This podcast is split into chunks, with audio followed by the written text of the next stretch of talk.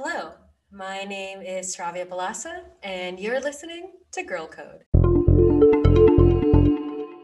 Hello, everyone. Welcome back to Girl Code. So excited to have you guys here for our second episode. Before I introduce this week's guest, I just wanted to say a big, big thank you to everyone who showed an incredible and overwhelming amount of support on the last episode. I was truly, truly, really excited to see how many people wanted to hear what me and my guests had to say on topics that are not really discussed that frequently in the tech industry, such as imposter syndrome and mental health, diversity. Those are all things that we know exist, but things that we truly need to talk about more. And I'm just really excited that people want to hear about it. So I hope you stay tuned for the next few episodes and just continue to be on this journey with me. So, going off of that, this week's guest is Shannon Ellis, who is an assistant teaching professor in the cognitive science department at UC San Diego. I actually had her as my professor this past quarter, I think. Yeah, fall quarter of 2020 at UCSD for COGS 108, which is data science in practice. And one thing that really stood out to me about Professor Ellis was that she really cares about her students. And you can really tell in the way that she holds herself in class, the way that she lectures, the surveys that she puts out. And the students, me and others included, truly feel as though we want to put in effort for a class, for an educator who puts in an equal amount of effort into us as students. So I really wanted to interview Professor Ellis for this podcast because I wanted to hear her insights about what it's like being an educator and having so much empathy for your students and really trying to understand who they are as people. And besides that, her journey into tech is another really interesting one, as she didn't really start out as a computer science major, data science major, which data science is a fairly new major actually, but rather in biology, and then used her domain knowledge to transform that interest into one where tech became her main focus as well as education. So I really hope you get out of this podcast just another avenue of what you can really do with technology and what it's like being a professor, an educator, and a researcher. So I hope you enjoy this episode, and I'll talk to you in the next one. So, again, yeah, thank you so much for being on our podcast, Girl Code. Very excited to have you here. Thank you so much. I'm so excited to be here and glad I get to chat with y'all. Awesome. So, I guess today we're going to talk a little bit about your journey in tech, what got you here today as a professor, an educator, and a researcher, and a little bit about all of that. So I guess we can just get started with the first question. So, how exactly did you become introduced to the world of technology, and where does that journey really begin for you? Yeah, I guess mine is probably kind of circuitous. Um, so I, I've told the story a handful of times in that, like, nobody ever suggested I should learn to code at any point in my life. So until until my end of my undergraduate studies. So I went to a large high school that had uh, APCS, and I, I had never considered taking it. Nobody suggested it. I was wrongly under the impression that the only reason you would learn to program is if you wanted to do video game development. I didn't like video games. I wasn't good at video games. It just wasn't an interest of mine. Um, and so I was like, oh, why would I learn to code? And okay, that now sounds like ancient history because it's so obvious today in how much coding can help. But I went through my undergraduate studies and I was a biology major and a Spanish major. And I was doing research and I spent years, literal years collecting data and doing experiments. And at the end, it, I was doing these things called microarray experiments. Um, the details don't matter, but at the end, you scan a little glass chip and things fluoresce, and that fluorescence data becomes your data. And so you scan this chip after spending months doing these experiments. And I got these data. And then the way we analyzed these data was by putting them through this piece of software and it like spit out the answers. And I asked my professor at the time, I was a senior in college, and I was like, whoa, like I spent months. What just happened when I clicked that button? Like, what did it do with my data? How do I know it was right? And he said to me, um, you know, if you were if you weren't graduating, I would teach you Python. And I like made a mental note and I was like, well, go Google what Python is because I didn't know. Um, and this was my senior year of college. And so I Googled and I was like, oh, Python's a programming language. This is something my uh, biochemistry professor knows and maybe something I should know in the future. So as I started to look for graduate schools, um, I knew I wanted to learn to program. I knew that I wanted to pursue something computational, but I also knew that I had no skills. So I had to make sure I went to a program where somebody would let me in their lab when I told them I didn't know how to code. And so I did not write my first line of code until my first year of graduate school. That's really interesting that you mentioned that because I have a couple of friends who are now in the bioinformatics program at UCSD. And it's really interesting to see how coding is on its own, just, you know, code, but it's when you get to apply it to something that's very domain specific that you get to really see what magic you can kind of create with it. And I think it's really interesting that you mentioned that there's this biology thing you're really interested in and coding could kind of be the solution for that. Yeah, and that was certainly the way I it was my entrance to it. I was analyzing large genomic data sets. I was working with tons and tons of data where uh, code was needed, and if I wanted my work to be reproducible, I needed to learn to code. Um, and I learned some really bad habits by teaching myself. Um, and I've been working to get out of those for years. So yeah, it was certainly by means of biology. Definitely. So now you said you're going to grad school. So can you talk us through a little bit about why you chose to go into academia and what your route through grad school was? Sure. So I, even applying to graduate school, I wasn't sure exactly what I wanted to do. Um, and I ended up doing a PhD program in human genetics. In that, I joined a lab where I learned how to program. I first learned to program in Perl. I then learned R. Python didn't come till later. Um, and I loved it. I loved doing computational research. I also enjoyed bench work, so like doing actual experiments and collecting the data myself. Um, and it was at the end of my PhD when I was trying to decide on a postdoc. I knew I really enjoyed research, and I kind of had to make a decision at that point. Do I want to continue down the biology route where I continue to do experiments and continue to analyze data, but I become very niche and I study one thing and one thing pretty deeply? Or did I want to work in a department and a lab where things were a little more varied and I would have a lot of variety in the data I analyzed, but I wouldn't have that like one thing I focused on. And so I chose the latter. I worked with my postdoc mentor, Jeff Leek. During that, he gave me tons of flexibility. Um, I was working with a large, large, large data set and uh, making some predictions on data there so that they were more usable to other biologists. And that project was taking about a year. At the end of that project, um, I marched into Jeff's office. And by marched, I mean I like cowered because I was scared to tell him. And he had been bugging me in a good way, as a good mentor would.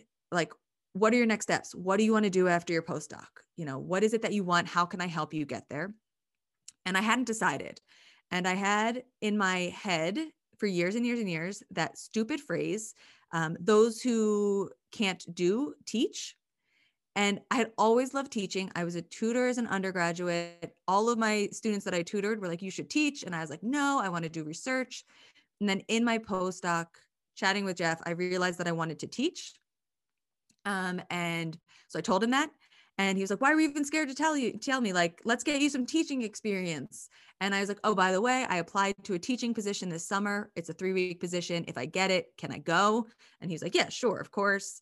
After that, I continued to teach undergraduates at Hopkins. Um, and so that's how I really decided to stay in academia. I knew I wanted to go an education route. I knew I loved teaching it's not that I ever hated research. I just didn't have this like dying, burning passion about this thing I wanted to study. So, and I did love teaching. So I went the education route, and that's skipping a few steps, but how I ended up here. I've actually heard that from a couple of people before when they're trying to figure out what to do. It's if they don't find something that they're passionate about, that they're doing research for, the entire experience kind of is a little bit dull just because you're not, it's not your driving force. But for example, if education is your driving force, like that is definitely what you should go for, I think. Yeah. And the, the weird thing about academia and research positions is when you apply for the job, you have to pitch what your like research trajectory is, and it has to be a cohesive story. And I didn't have a cohesive story. I was like, well, I like doing genetic analysis. I like doing research on education. I like collaborating with others and helping them analyze their data. And in my position now, I get to do that. And I don't have to tell anybody I have this like singularly focused research program because I don't. So, coming out of your postdoc, then what did you want to teach in? Like, what was your education focus? Kind of speaking off what you were just saying there. My mentor at the time, Jeff, um, he is a biostatistician by training. I'm a geneticist by training who was doing data science education at the time. And data science, like nobody had data science degrees at this time, it wasn't a thing. But lots of people were doing data science. Became a term. It became buzzwordy. It became a thing that everybody wanted to learn. And so i the first teaching job i had i was teaching genetics. The second few classes i was teaching data science slash data analysis but to public health majors so these were largely people who wanted to go on to become um, physicians and so i was still largely within this biology sphere and so I enjoyed teaching technical topics. I wanted to continue teaching that. And I looked. I looked for biology jobs where I could teach more bioinformatics. I looked for statistics jobs where I could teach more data science. Um, it all had this thread of technical topics, and the specific domain didn't matter a ton to me. But when I was talking to Jeff, he was like, you should apply to stats departments or you should apply to CS departments. And my argument was, why would a CS department hire me? I don't have a CS degree why would a statistics department hire me? I'm not a statistician. So I was this weird mix of a geneticist who went to a biostatistics department who was in data science education but doesn't have a degree in that. And so I applied to a handful of different positions, but I interviewed at mostly like data science places where they were trying to build data science education up or a place like cognitive science where I it is full of a bunch of people with different degrees that all somehow fit together um, into what I think is a unique and interesting department with lots of interesting people. But you know, I could sell it that it's like, hey, I, yeah, I'm a geneticist, but I'm also a data scientist, and that's fine. Yeah, I think it's really interesting that you mention how kind of cognitive science is a very interdisciplinary major when you really think about it. And your journey was extremely interdisciplinary to kind of end up where you did. Yeah, and I like that aspect of my career. Like I like that I have these varied interests, but it is a weird and hard sell in academia where you're typically very focused on your topic and that's what you do. And so I knew I wasn't giving myself necessarily the easiest or broadest path. Like I wasn't making myself sellable or marketable to lots of people, but I was lucky in that data science is a thing. So there were data science jobs um, when I was applying. So was data science starting to first become something kind of when you were starting out your career in academia? Is that that's what it kind of sounds like? Yeah, so I would say data science started to become a thing in 2007. Um, 2007, 2008. I graduated from my undergrad in 2010. So, two years after it became a thing, I didn't hear the term data science until I was a graduate student. And it certainly wasn't like gaining traction as a field until that time. Okay makes sense. So I guess you were teaching for a while and then eventually you ended up here at UCSD. So can you talk us through how you got this position at UCSD? Yeah, and I tell students this in one of my classes that even when I was applying to this position, I wasn't at that point, constant theme, singularly focused on I didn't know exactly what I wanted. So I didn't mention this before, but I went to a small liberal arts college. I think I don't think I mentioned it. And so that was in my brain. I was like, okay, I don't, and I had gone to a medical school for my graduate degree. In graduate school, my PI, my boss, he taught for a uh, literally two hours a year. And so what I knew of teaching focused positions were positions at small liberal arts colleges. So I started to apply there and I interviewed at a few and I would ask them like how many people are you graduating each year and they would be like oh you know 13 or 18 and I was like oh, yeah, they're going to be fine without me. And so, like, my impact, I was like, you know, I don't think, I don't think that's the right fit for me. At the same time, I was applying to mid-sized education startups. So there was an education focus there.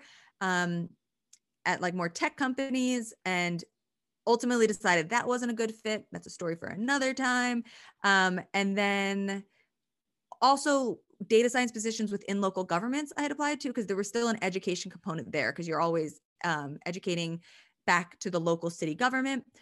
And like it's obvious to anybody at UC San Diego, but like I forgot because I'm from Pennsylvania where we have a bajillion, the actual number of small liberal arts colleges, that like state schools are a thing.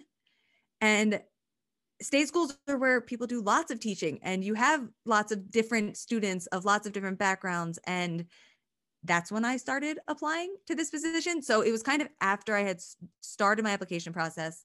My boss came in, he had seen the position at UC San Diego because he knew what types of positions I was looking for. I had quite literally looked at the um, ad every day and I had convinced myself that I shouldn't apply and I can explain at some point if you want why I thought I shouldn't apply. And he convinced me I should, and I did. And so, and I, I, thought it was a perfect position for me, except I thought they wouldn't hire me. So I almost didn't apply, and then I did, and then I interviewed, and it was a great fit, and now I'm here. Amazing. Well, if you didn't apply, I wouldn't have had you as my professor. So here we are. I'm um, so glad that I ended up here and got to have you as a student. so I think it's a really good point that you made about I wasn't going to apply for this and I didn't think it was the right fit or I didn't think I was going to get it because I think that's something a lot of students deal with at school and a lot of professionals deal with actually, but we always feel like they never do. I, I'll look up to people who are CEOs of major companies and they'll tell me, you know what, a couple years ago, I really doubted myself, or I still doubt myself to this day. So, what was kind of going through your mind when you were applying for that position? Oh, yeah. And uh, just for the record, I don't know if that ever goes away. Um, so, I like to remind students that you're you might always feel that way, but try and frame it in your brain as a, an opportunity to learn more rather than a time that we constantly self doubt, even though, of course, we're going to self doubt. So, what was going through my mind? Okay, this now seems silly because I'm in a cognitive science department. In academic ads often they will have like this list of topics that they they're looking for. So it's usually topics that people currently in their department don't have expertise in because they want to like round out the department. So there were a bunch of things data science education data visualization a bunch of things that i thought were good fits. And then one thing they said they were interested in was video ethnography and I didn't know what that was. And I had to Google it. And I didn't like, I didn't know what the word ethnography meant. And I was a graduate student and like a smart human being. And I didn't, I just didn't know what this word meant. Um, and so I looked it up and I was like, oh, I'm actually reading an ethnography at the time. I was reading Matt Desmond's book Evicted, and I just didn't know what that was. I didn't know that an ethnography was when you kind of embed yourself in a culture, a society, a situation, and learn about it over time by embedding yourself. I was reading an ethnography. So I looked, I was like, oh, I definitely don't do video ethnography. I didn't even know what it was. And so I decided because of that one little phrase, despite the fact that everything else fit, and despite knowing that we have these like gender disparities where women tend to not apply when they don't fill out all the criteria, right? I know all of this. Even then, I was like, well, I shouldn't apply. It's not a good fit for me. But then my mentor was great and he made me apply. Amazing, amazing. Shout out to your mentor. We always love good mentors. They're the best. Yeah, and Jeff is the best. I had two great mentors, my PhD advisor, Don Arking, and my postdoc advisor, Jeff Leek, and even my undergraduate advisor. I'm still close to him today, he, Jeremiah Ori. Jeff yells at me in a kind way every time I give him bring him up and give him credit because like he's like, you should just take more, just like stop mentioning me. But here I am. I think having someone who's really passionate about you and your work can make such a difference in the way you do your work. I think I've definitely noticed that in the past when people are always really excited about what I'm doing. I just feel like I want to give more back to the community or the work or whatever I'm doing. Absolutely. Yeah. It's been great to have huge, like great advocates throughout the way and great mentors. And I've lucked out. Not everybody has great mentors the whole way through. So, in talking about this kind of situation of having imposter syndrome and always kind of doubting yourself, now that you're an educator yourself, how does the knowledge that students are going through this kind of affect the way you teach and the way you work? Yeah. So one is to try to acknowledge it, like, and to let students know in these sorts of sort of forms and in the classroom, right? Like even after I accepted this job, I was right, I was like super excited I got the offer, negotiated, get the offer, accept it. And my first thought was like, oh no, like now I have to do this job. Like they expect me to do this thing. Like I've never done this before. Like why are they trusting me in this thing I've never done? Um, and of course, I had done pieces, right? Like I've done data science for years. I've taught lots of classes. I just hadn't taught as an assistant teaching professor. I hadn't lived in San Diego. I hadn't worked at UCSD. Like there are pieces that I were new. Um, and so I just had to convince myself that I really did know what I was doing, even if it was just like fake it till you make it. So I think being honest with students and letting them know that you don't have to know everything, you're allowed to doubt yourself, but try to accept it as a challenge is important. In the classroom, for example, in my intro to Python class, I try to set the tone day one and remind students that they can learn. I haven't met anybody that can't learn to program, that they don't have to love it. Like there's no rule that you have to love to code. And if you don't, take a different path. Like it's not everybody's jam, um, but that you can learn, I think is important. And reminding students that we constantly overestimate what other people know. Like we constantly think everybody else knows the thing that you don't know. And it's just simply not true. Um, I'm going to study this a little bit more over time. So I've we've been me and a few other faculty have been talking about ways to study this to to really show students the data and convince them that other people don't know more than they do.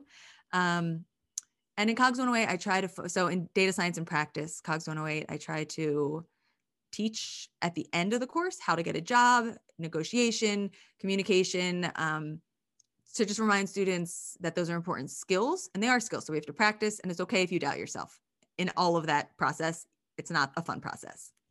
Definitely. I think being aware of how students think and telling them those things can really make a difference for professors like you where you feel like the professor's very much there for you and cares about how you feel and knows that you can learn. There's such an improvement that you see in the students having actually having confidence in themselves i think. Yeah and that's that's one of my favorite part of the job. We i talk about as the like aha moment when students don't know something and then they figure it out or they get there and they have that light bulb moment that aha moment and there's certainly less of that while we're learning remotely and it's something i miss right like i miss now i don't love when students struggle but having a student struggle and then then working their way through it and then just like seeing it all click when we're in office hours or in the classroom like i miss that a ton and that's a big part of the job that I don't really get now. I'm hoping students are still having them and I'm just not seeing them. Um, but I'm looking forward to when we can be in the classroom again. Definitely seeing all of our beautiful faces every single day. yes, I teach, tend to teach early in the morning. So maybe a little bit tired, but beautiful faces. now that you work at UCSD, what does your daily work look like? Or in another way to phrase this question is what work do you do now? I think this is an, a really great question because, like, I had no idea what professors did all day, um, which seems so silly. But um, Philip Guo, actually, he's a, another professor in the cognitive science department. He has this really, or had this really great blog that I used to read throughout my entire graduate studies before I knew him at all, where he would explain, like, okay, here is what the university says you have to do each week. You need to teach. So that's three hours of my week. And you need to have office hours. For me, that's like five hours a week. And that's it, right? Like that's what they tell you you need to do. Um, now, of course, there are meetings like today i've been going this is we're now at 3 30 in the afternoon and i started at 8 a.m and i've been in zoom every single minute this entire day. So there's a lot of meetings. So for like an example today i taught at 8 9 and 10 um, at 11 i'm now looking at my calendar because i can't even remember. Oh at 11 i met with a graduate student not one of my graduate students i don't have graduate students um, actually one of philip guo's graduate students he was interviewing me for one of his research papers. 12 to 2 was a two hour long faculty meeting um, so i was like on the faculty meeting trying to pull lunch together so i could like uh, swallow some food and not be hangry. I met with a student from 2 to 2.30 about their future goals and a research project they're interested in. At 2.30 to 3, I met with a student group um, that's forming that they want to start working on machine learning projects. And now we are chatting. So Monday, Wednesday, and Friday looks a lot like that. It's a lot of teaching, it's a lot of office hours, it's a lot of meetings. I try to leave Tuesdays and Thursdays clear and I block off Thursday afternoons for writing. So right now I'm working on a big grant. So I need hours and hours of time to write these grants. Um, I keep those days uh, meetings free to like limited levels of success. Like I'm looking at my Tuesday schedule and I met with three people on Tuesday and I have two meetings on Thursday. So a lot of meetings, a lot of teaching, a lot of office hours, some writing, um, and some research, more research in the summer. I, I definitely think that as an educator or the higher up you get in industry or whatever it is, you just have more meetings. It just always seems to happen. I don't really understand how, but that's definitely always been the case that I've seen. Yeah, and I really try to not have that many and it's it's tough. So you're saying you're working on grants and stuff. Is that for education research or something in a specific domain? So the grant I'm working on right now, and most of the grants I've been working on since I've gotten here, um, have been education focused. So like this one is proposing a cross institution um, data science education curriculum, which would uh, give it's it would be money for students to do undergraduate research projects to mentor those students. It would be to like fund hackathons for students. It would be to bring in more professional development stuff for students, and it would be across multiple institutions. So it's not even education research as much as funding to support students.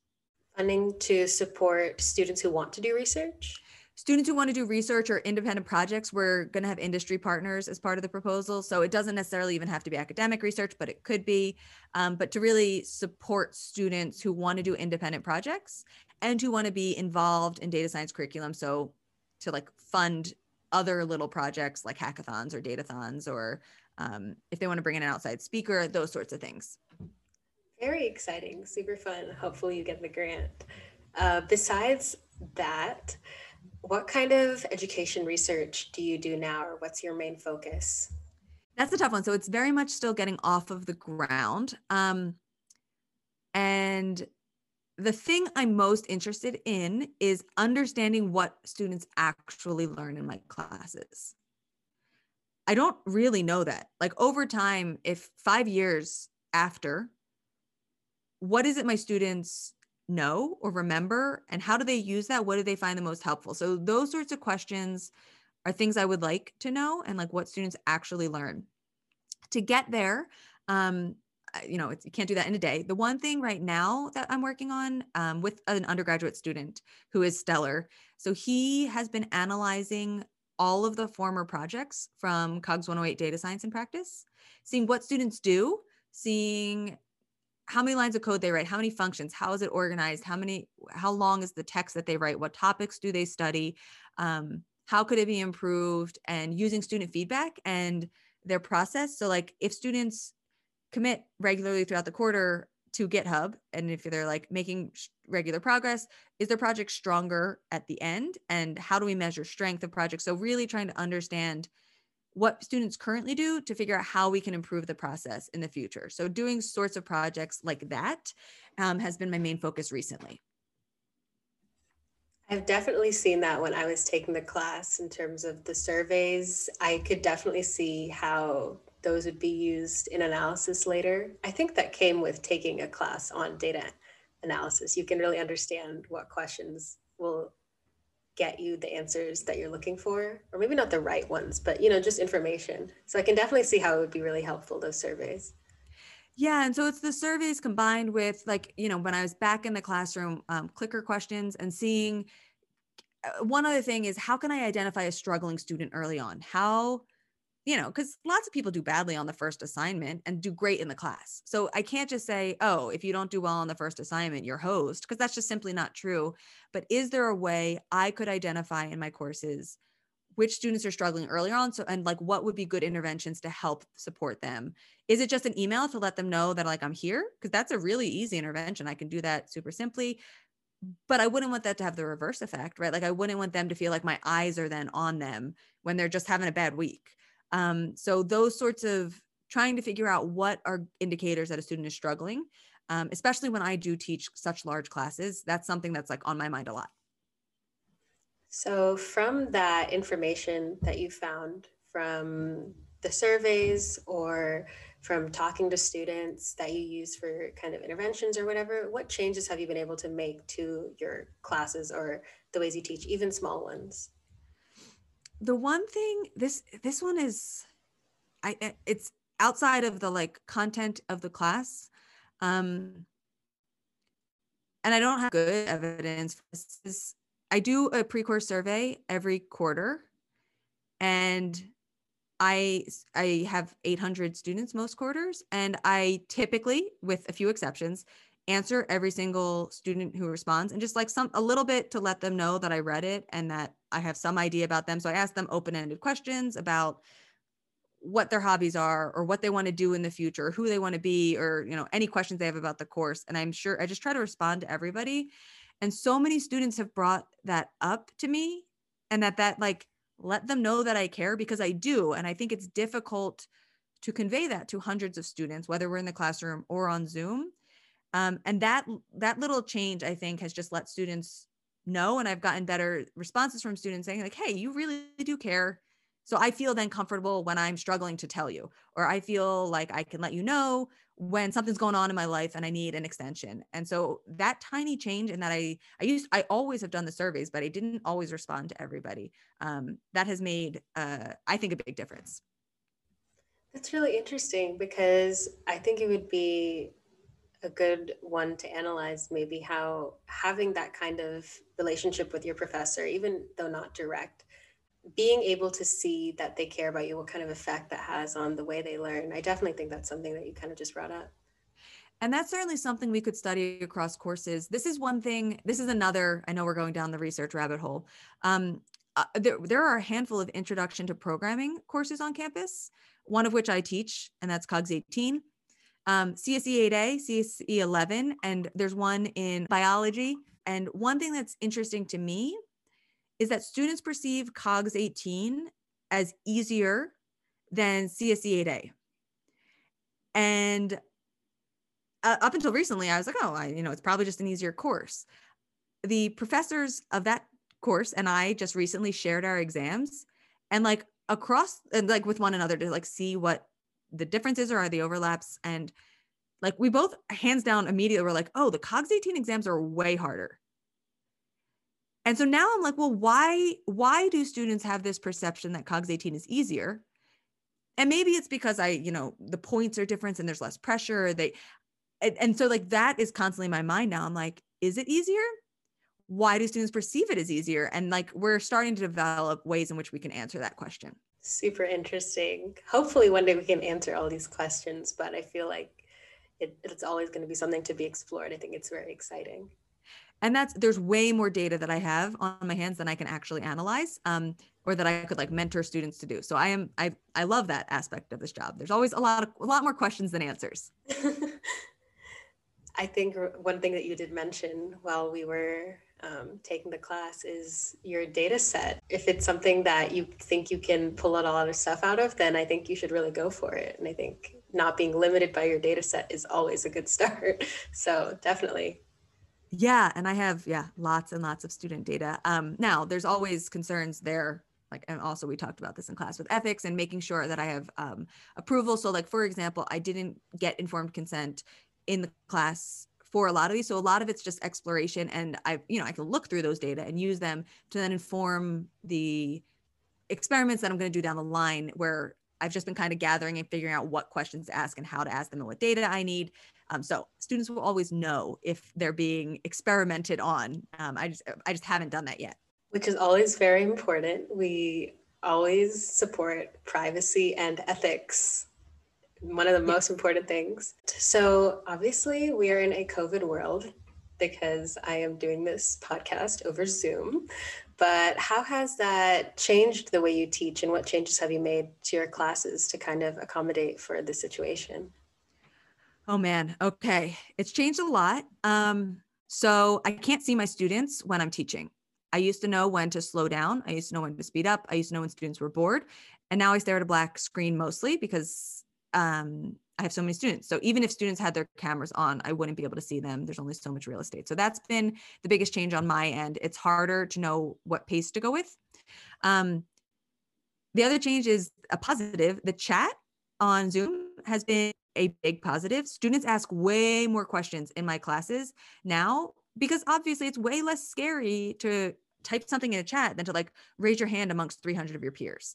Um, so that has been a positive that I'm going to try to incorporate post COVID, whenever that is, into the classroom to make sure that students are able to feel comfortable asking questions because it's scary to ask questions um, and raise your hand amongst hundreds and hundreds of your peers. So that's the like classroom stuff. Um, course design wise, I was teaching COGS 108 asynchronously in the spring and the fall. I'm now teaching synchronously again. So I was making short mini videos. And then I was administering a bajillion quizzes on Canvas.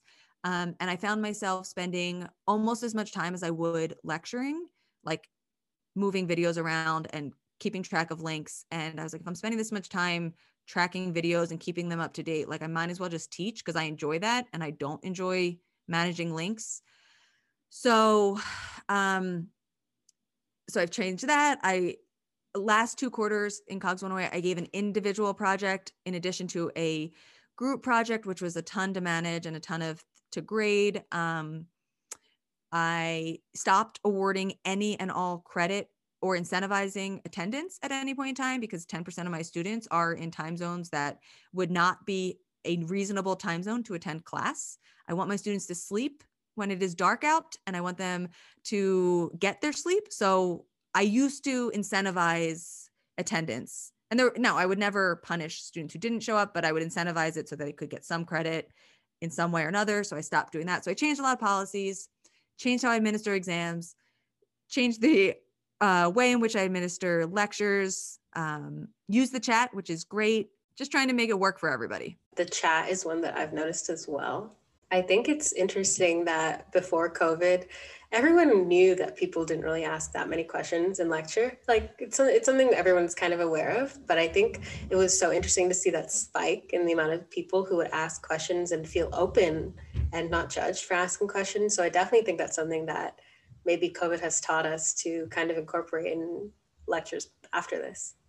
Yeah, I'm trying to find the silver lining, so we'll count that as a silver lining. we were trying so hard. Maybe maybe there's one on one cloud somewhere, but maybe that was it. You were talking about your mentors earlier that you had through your undergrad and your PhD and your postdoc. So, how did you grow that network of finding those mentors and even people after um, those three steps in your life? Yeah. So the first, my first mentor that I mentioned, my undergrad, Jeremiah Ori, he, this one I, I can take no credit for.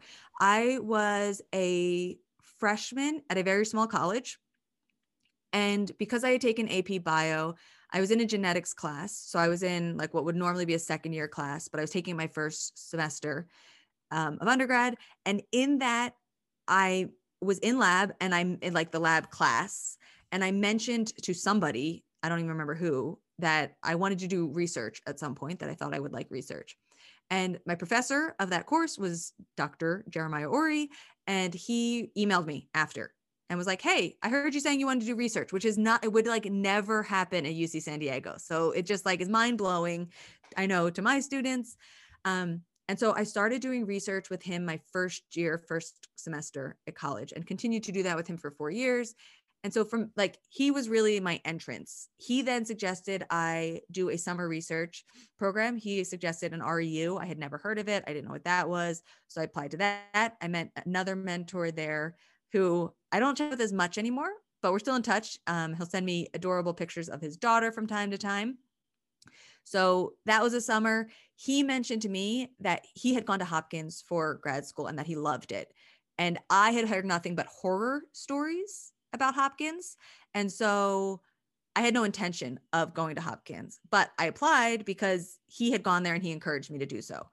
So then I got to Hopkins and I met my mentor, Don. And then Don at, told me I should have Jeff Leek on my thesis committee. So that's how I met my postdoc advisor. So, like, all of that was serendipitous and not really effort by me. What changed, I think, would be in my postdoc. My postdoc advisor, Jeff, was like, Hey, why aren't you on Twitter?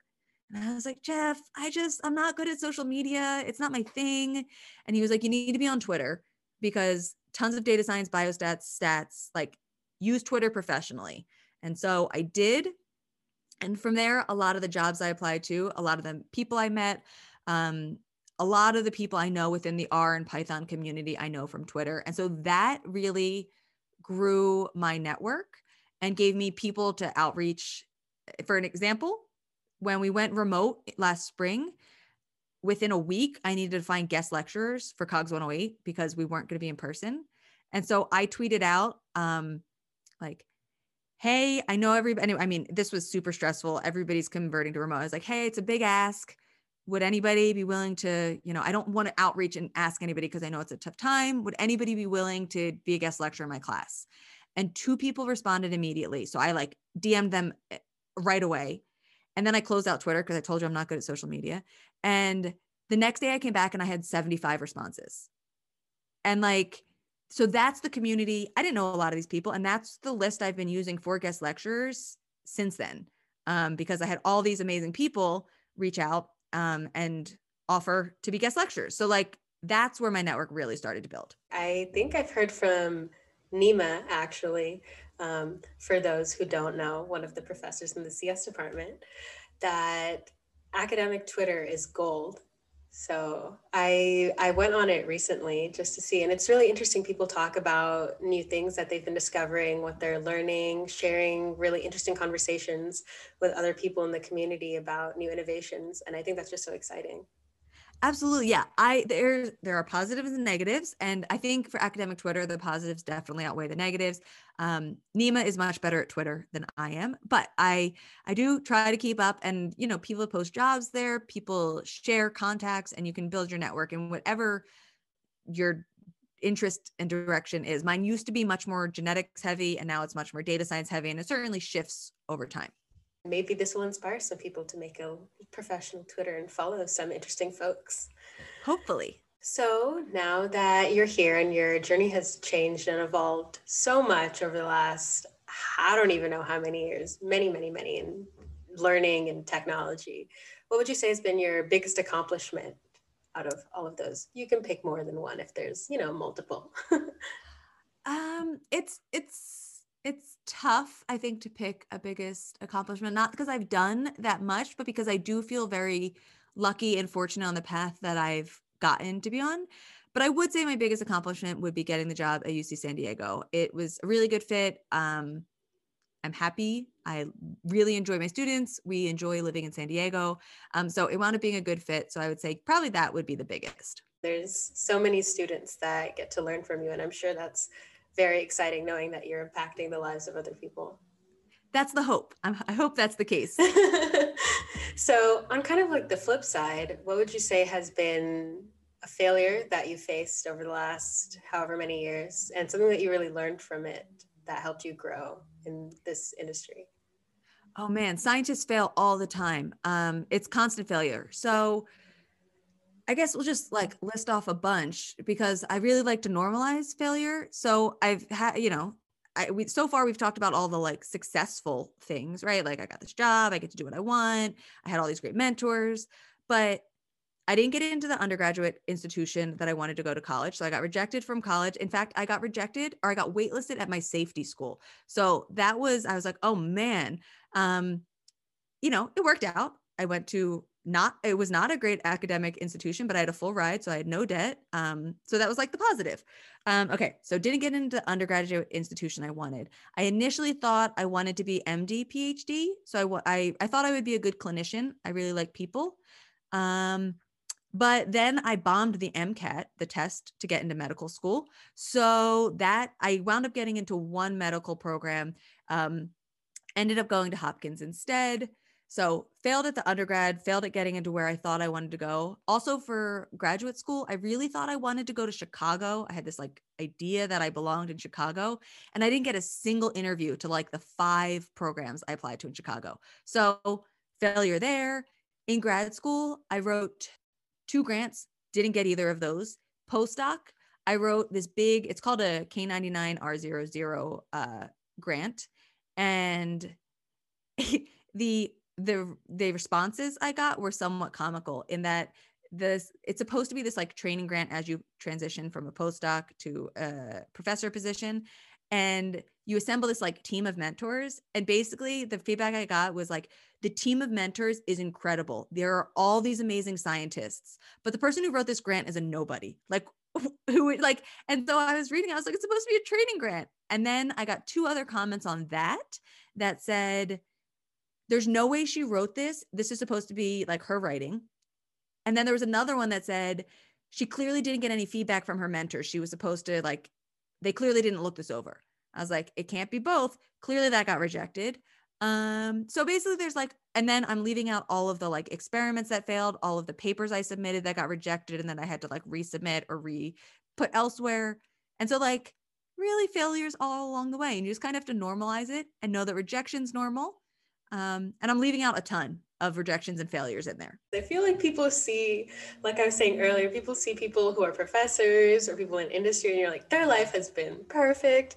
They're doing this amazing thing now. They're sitting here teaching this class, and they're so smart and they know all this stuff. And you just never ever see all the stuff that they went through to get here. Like I could be smiling here one day and yesterday, like every paper I wrote got rejected. Yeah. And I, so I think it is important to one, talk about them and two, normalize it and know that, you know, especially when you have these sorts of conversations, you tend to talk about the, the like good things and the path that got you there and we leave out the bad things.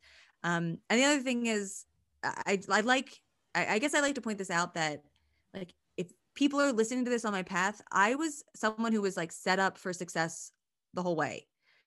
I give like so much credit to first gen students who like didn't have somebody to pave the way and tell them how the system works and were able to figure out the system or students who come from any sort uh source of like scarcity or food insecurity or you know unstable housing like I had a really easy childhood. I didn't come from tons of money, but we had enough my parents both graduated college. My mom is an attorney. Like it was, you know, I, of course I struggled. I had bad days, ups and downs, but like it really was a path set up for me to succeed. And so, like, if you weren't set up on that path and you're still making it through UC San Diego, like, even more credit to all of those students because it's amazing. All of the first gen students I know, so many people who have had it hard, not just first gen, but just as an example, it's so, so impressive to see everyone just be able to thrive. And I wish people would, I wish it was easier for people to just understand their successes and just be able to look back and be like, look, these things were hard, but I'm doing really, really great. So I think that's a really great point that you mentioned that. Thanks. Yeah. And if they're struggling, they're struggling. And hopefully you're able to get the support and know that like you are allowed to ask questions, even if you think you sound dumb. Other people are asking those dumb questions. So you get to ask those dumb questions too. Oh man, asking questions, that's just that's just a, a topic I could talk about for like 2 to 3 hours, but I think that asking questions is something that I've really learned at my internships. They people want you to ask questions, especially when they're good ones. I think as a tutor I've seen that myself. It's you just really are so excited when people want to learn. So everyone should ask questions. I totally yes. agree.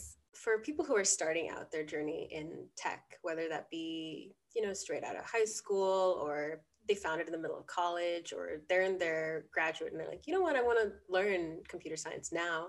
What is the advice that you would give them?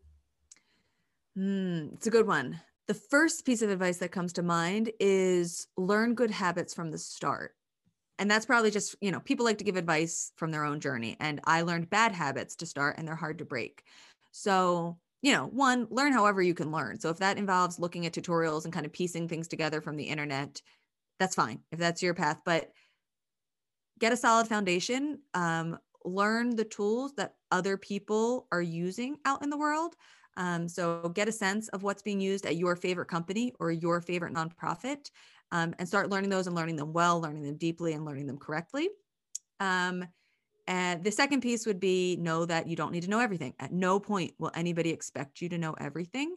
And you get to ask questions when that happens and you don't know stuff um, and try. If there's something you're excited about, set yourself up for success, learn what you need to know and give it your best shot. Apply even if you don't think you are fully qualified. You're never going to feel fully qualified like you mentioned earlier with if you didn't apply to UCSD you just wouldn't be here so you never know until they reject you I guess yeah. And in rejection, you're at the same spot you were when before you applied. So nothing lost. nothing lost. Um, so now that you're doing education research, you're teaching at UCSD, where do you see your work and you going over the next few years? I should have, and I intend to this summer get a clearer plan, although I said that last summer too, exactly what questions I want to answer with my education research. Um, but I anticipate doing more directed like experimental research with regards to education. Right now, I've been doing a lot of information gathering, understanding my students, understanding how they're learning in my classes, what they're doing. Um, and now I want to see how to improve that. So um, I, I never intend to ever do a case control within a class because I don't think that's fair, right? Like if I think something's going to help students, I should just do that for all students. Um, but I can compare, does this approach X, one quarter or this approach Y another quarter work better for the outcome? Um, and compare those because they could both work equally well um, and help that drive the decisions I make. Um, so it's mostly with regards to how my classes are designed and how to best teach my students so that they come out of the classes with as much um, learning and experience and confidence as possible. Um, so that's mainly what I see is it becoming more experimental. Definitely hope you get to make a good plan over summer and put it all into action. But I definitely see again how that can make an impact on the way students learn for sure. Thanks. Yeah, I'm excited. It's, you know, my main goal is to teach and continue to teach. So my second goal would be to get the research going more. Um, but yeah, the other part that I left out is like, I, can, I plan to continue to teach and teach some new courses and enjoy that. As always. So just wrapping it up, this is a question I kind of ask everybody. So what advice would you have given yourself when you were just starting out that you wish you knew? this one's going to sound silly. I wish I had learned Python first and not Perl um, I, I don't even think I could write a single line of Perl code at this point, but it, it would it just would have served me a lot better early on. And the reason I learned Perl first was because the postdoc in the lab, she knew Python and she was seven months pregnant. So I knew she was about to leave and be on maternity leave. And my advisor knew Perl. So I was like, well, he's going to be around and I'm going to need to ask some questions. So I learned Perl. So that's a like very specific, silly thing on tech. But the, I think the larger um, lesson there is pick the tools that are actually being used and that will be most beneficial. And that doesn't mean there's one right tool. Like in bioinformatics, R is used much more heavily than Python. In neuroscience research, Python is used more heavily. So it doesn't mean that just because your friend is learning one thing, that's what you should learn. Figure out what path you think you're most excited about. And this is what I would have told myself and learn that. So I wish I had learned either R or Python first because I spent a lot of time writing some really bad Perl code. And I don't think it's necessarily served me. That's really good advice, especially now over the years. There's just so many options for what you can learn. And for example, React might not be your answer, but if you want to build something that maybe React would be useful for, then React is your answer. So definitely it, a really good point. Yeah, and it's going to change over time, right? Like I yeah. wouldn't be shocked if 15 years from now I'm not teaching Python. Oh, so yeah. Who knows? Uh, it's going to change. I can I can I couldn't even imagine like what what is it now? 2021, like let's say 2005. They did not see where we were going to be right now. So I'm sure in another 15 years everything will change again and we'll have to learn new things, but that's just always part of the process. Yeah, and I think that's part of the fun. You know, I like that I get to incorporate new things into my classes and that things are changing um, and that they'll continue to change. Well, very exciting. I think that about wraps it up. It was great talking to you. Thank you for being on the podcast. This was super fun. Thank you so much for having me. It was great to just get to chat for a while. Awesome. Well, thank you everyone for listening and stay tuned for next time. And that's a wrap on this week's episode of the podcast. I hope you enjoyed that conversation with Shannon and took some bits away about what it's like being a professor and educator at a large university like UCSD, and really what you can do with computer science and data science, applying it to other fields like education and biology and so much more. So, thank you all for joining me, and I'll talk to you soon.